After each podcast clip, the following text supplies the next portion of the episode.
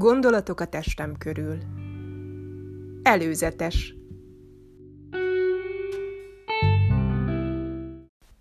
Sziasztok! A hallgatottsági adatok alapján, amit ez az applikáció prezentál nekem, már jóval több mint 50-szer meghallgatták, vagy lejátszották, vagy legalábbis belehallgattak a podcastomba, az előző epizódba, ugye a legelsőbe. Úgyhogy ez teljesen felülmúlta az elvárásaimat. Hiszen igazából nem is voltak elvárásaim, az egész mögött csak annyi volt a szándék, hogy én saját magamnak rendszerezzem a gondolataimat, és mivel nem annyira szeretek írni, így gondoltam, hogy ha ezt hanggal teszem, akkor ez így sokkal jobb, sokkal egyszerűbb, és azt gondoltam, hogy hát ha e, vannak az ismerőseim, barátaim között, akik szívesen meghallgatnák, hogy mit gondolok a témával kapcsolatosan.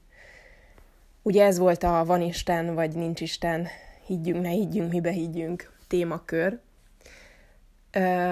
Abban a pillanatban, hogy azt publikáltam, már elkezdtem dolgozni a következő epizódon. Ez még mindig folyamatban van, ennek a témája a gyerekvállalás. Akik ismernek, azok tudják, hogy már nagyon régóta e, erősen elhatároztam, illetve tudom, hogy nem szeretnék gyereket vállalni. De azt gondoltam, hogy azért annyira egyoldalú lenne egy epizód csak arról, hogy én felsorolom az indokokat, hogy én miért nem, és felhívok egy-két barátnőt, akik ugyancsak elmondják, hogy ő, ők miért nem, vállalnak, vagy vállaltak gyereket. Azt gondoltam, hogy ez egyrészt nem feltétlenül mindenkinek tetszene, másrészt nem is biztos, hogy így ennek van értelme. Azt gondoltam, hogy sokkal jobb játék, hogyha mind a két oldalt megszólaltatom. Úgyhogy amellett, hogy én is elmondom az indokaimat, és Kármen barátnőm is elmondja az övéit, amúgy teljesen mások, aztán beszélgetek Benke Edina terapeutával, aki ő is elmondja az ő indokait, hogy miért nem vállalt gyereket, viszont ő amellett, hogy így döntött, egy olyan nő, aki rengeteg másik nőnek segít a gyerekvállalásra felkészülni, illetve a, a szülésre is felkészülni. Tehát, hogy hozzá sokkal közelebb esik ez a téma, mint mondjuk Kármenhez és hozzám. És az is érdekes, hogy neki is teljesen más indokai vannak arra, hogy miért nem vállalt gyereket. És aztán beszélgettem, mert hogy ezek már mind fel vannak véve, most a vágási folyamatok vannak, Szóval, hogy aztán beszélgettem még Kata barátnőmmel és Dorka barátnőmmel, akik négy-négy gyereket vállaltak. Azt gondoltam, hogy ez fogja kerekké tenni ezt az epizódot, mert hogy most miért beszélgessek olyanokkal, akik az átlag egy-két gyereket vállalták be, sokkal jobb azt gondoltam, hogyha elmegyek egy kicsit az extrémebb irányba, mert tényleg azt gondolom, hogy négy gyereket vállalni az nagyon extrém. Tehát, hogy az iszonyat nagy meló lehet, és az, aki négyet vállalt, az nem csak, hogy tud valamit, de hogy, hogy annak már biztos, hogy nagyon komoly okai vannak arra, hogy, hogy anya akart lenni, illetve valószínűleg, hogy nagyon élvezi ezt a szerepét, hiszen azt gondolom, hogy ha valaki mondjuk megszül kettőt, rájön, hogy hát azért ez mégse olyan jó buli, akkor biztos, hogy nem fog még kettőt szülni.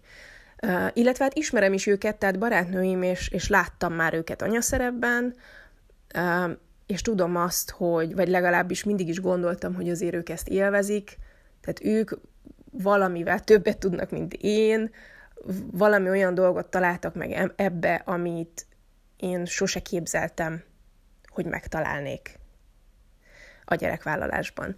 Úgyhogy ők is meg fognak szólalni. Én szerintem egy nagyon érdekes epizód lett, mert azt gondolom, hogy sokat tud az, adni azoknak a nőknek, akik egyelőre még csak gondolkodnak azon, hogy akkor vállaljanak, vagy ne vállaljanak, mik az előnyei, hátrányai egyik, illetve másik oldalnak. De közben azt gondolom, hogy azoknak a nőknek is tudunk adni, akik igazából nem szeretnének gyereket vállalni, de hogy ezért ne érezzék magukat rosszul, mert lehet, hogy közben mondjuk a társadalom irányából, pláne Magyarországon, vagy a családi körben éri őket különböző nyomás, hogy de, de vállaljatok csak gyereket, mert attól nő a nő, meg abba lehet kiteljesedni, meg az az életértelme, stb. stb. Ezeket is át fogjuk beszélni, hogy ez így van, vagy nem így van. Ha nem így van, akkor miért nem így van. Uh, illetve, ha valakinek így van, akkor miért így van. De azt gondolom, hogy azoknak a nőknek is tud sokat adni ez az epizód, akik pedig belevágtak, már legalább egy gyerekük van, de azt gondolják, hogy ez teljesen átrendezte az életüket, esetleg egy kicsit kaotikussá tette a reggeleket, pláne, hogyha több gyerekük is van, és kíváncsiak arra, hogy mások hogyan menedzselik ezt. Azért lesz nagyon érdekes még a beszélgetés Katával és Dorkával, mert annak ellenére, annak ellenére, hogy közös bennük, hogy négy gyerekük van, mégis nagyon különböző életszituációkban nevelik a gyerekeket. Um, Dorka például egyedülálló anyaként teszi ezt, teljesen egyedül belerakva mind az anyagi, mind az időbeli részét. Ráadásul ő külföldön teszi, tehát még nagyszülői segítség sincs. És mind a ketten el fogják mondani, hogy ők hogyan menedzselik a napjaikat, illetve Kata elképesztően okos, rendszerezett tippeket, ugye már kipróbált praktikákat fog velünk megosztani arra, hogy ezeket a kaotikus reggeleket mondjuk hogyan lehet nagyon simulékonyá tenni és fantasztikusan menedzselni. Úgyhogy maradjatok velünk, vagy hát velem, hiszen teljesen egyedül csinálom nyilván ezeket az epizódokat, de mint ahogy most hallottátok, azért mindig igyekszem majd vendégeket meghívni, vagy felhívni telefonon, hogy ezért ne csak az én hangomat kelljen hallani.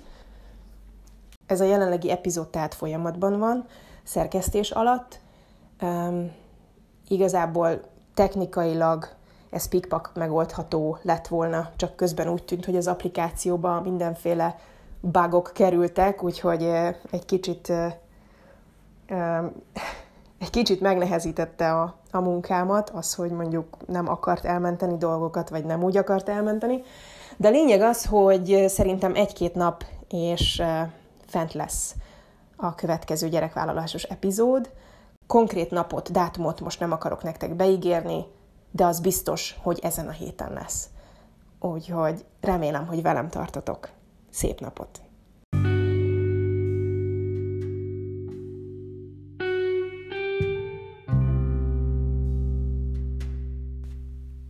Ne feledkezz el feliratkozni a podcastomra, amelynek a neve Gondolatok a testem körül. Megtalálod minden applikáción, ahol podcastot lehet hallgatni. Hamarosan találkozunk. thank you